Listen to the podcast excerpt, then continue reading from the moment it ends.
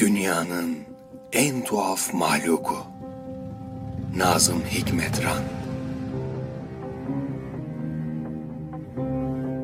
Akrep gibisin kardeşim. Korkak bir karanlık içindesin. Aynı akrep gibi. Serçe gibisin kardeşim. Serçenin telaşı içindesin. Midye gibisin kardeşim. Midye gibi kapalı, rahat ve sönmüş bir yanardağ ağzı gibi korkunçsun kardeşim. Bir değil, beş değil, yüz milyonlarlasın maalesef. Yüz milyonlarlasın. Koyun gibisin kardeşim. Kocuklu celep kaldırınca sopasını sürüye katılı verirsin hemen.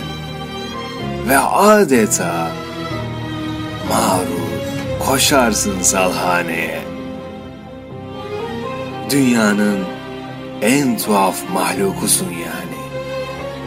Hani şu deryaya içri olup deryayı bilmeyen balıktan da tuhaf. O derece. Ve bu dünyada bu zulüm senin sayende. Ve açsak, yorgunsak, alkan içindeysek eğer ve hala şarabımızı vermek için üzüm gibi eziliyorsak, kabahat senin demeye de dilim varmıyor ama kabahatin çoğu senin canım kardeşim. Kabahat senin demeye de dilim varmıyor ama kabahatin çoğu senin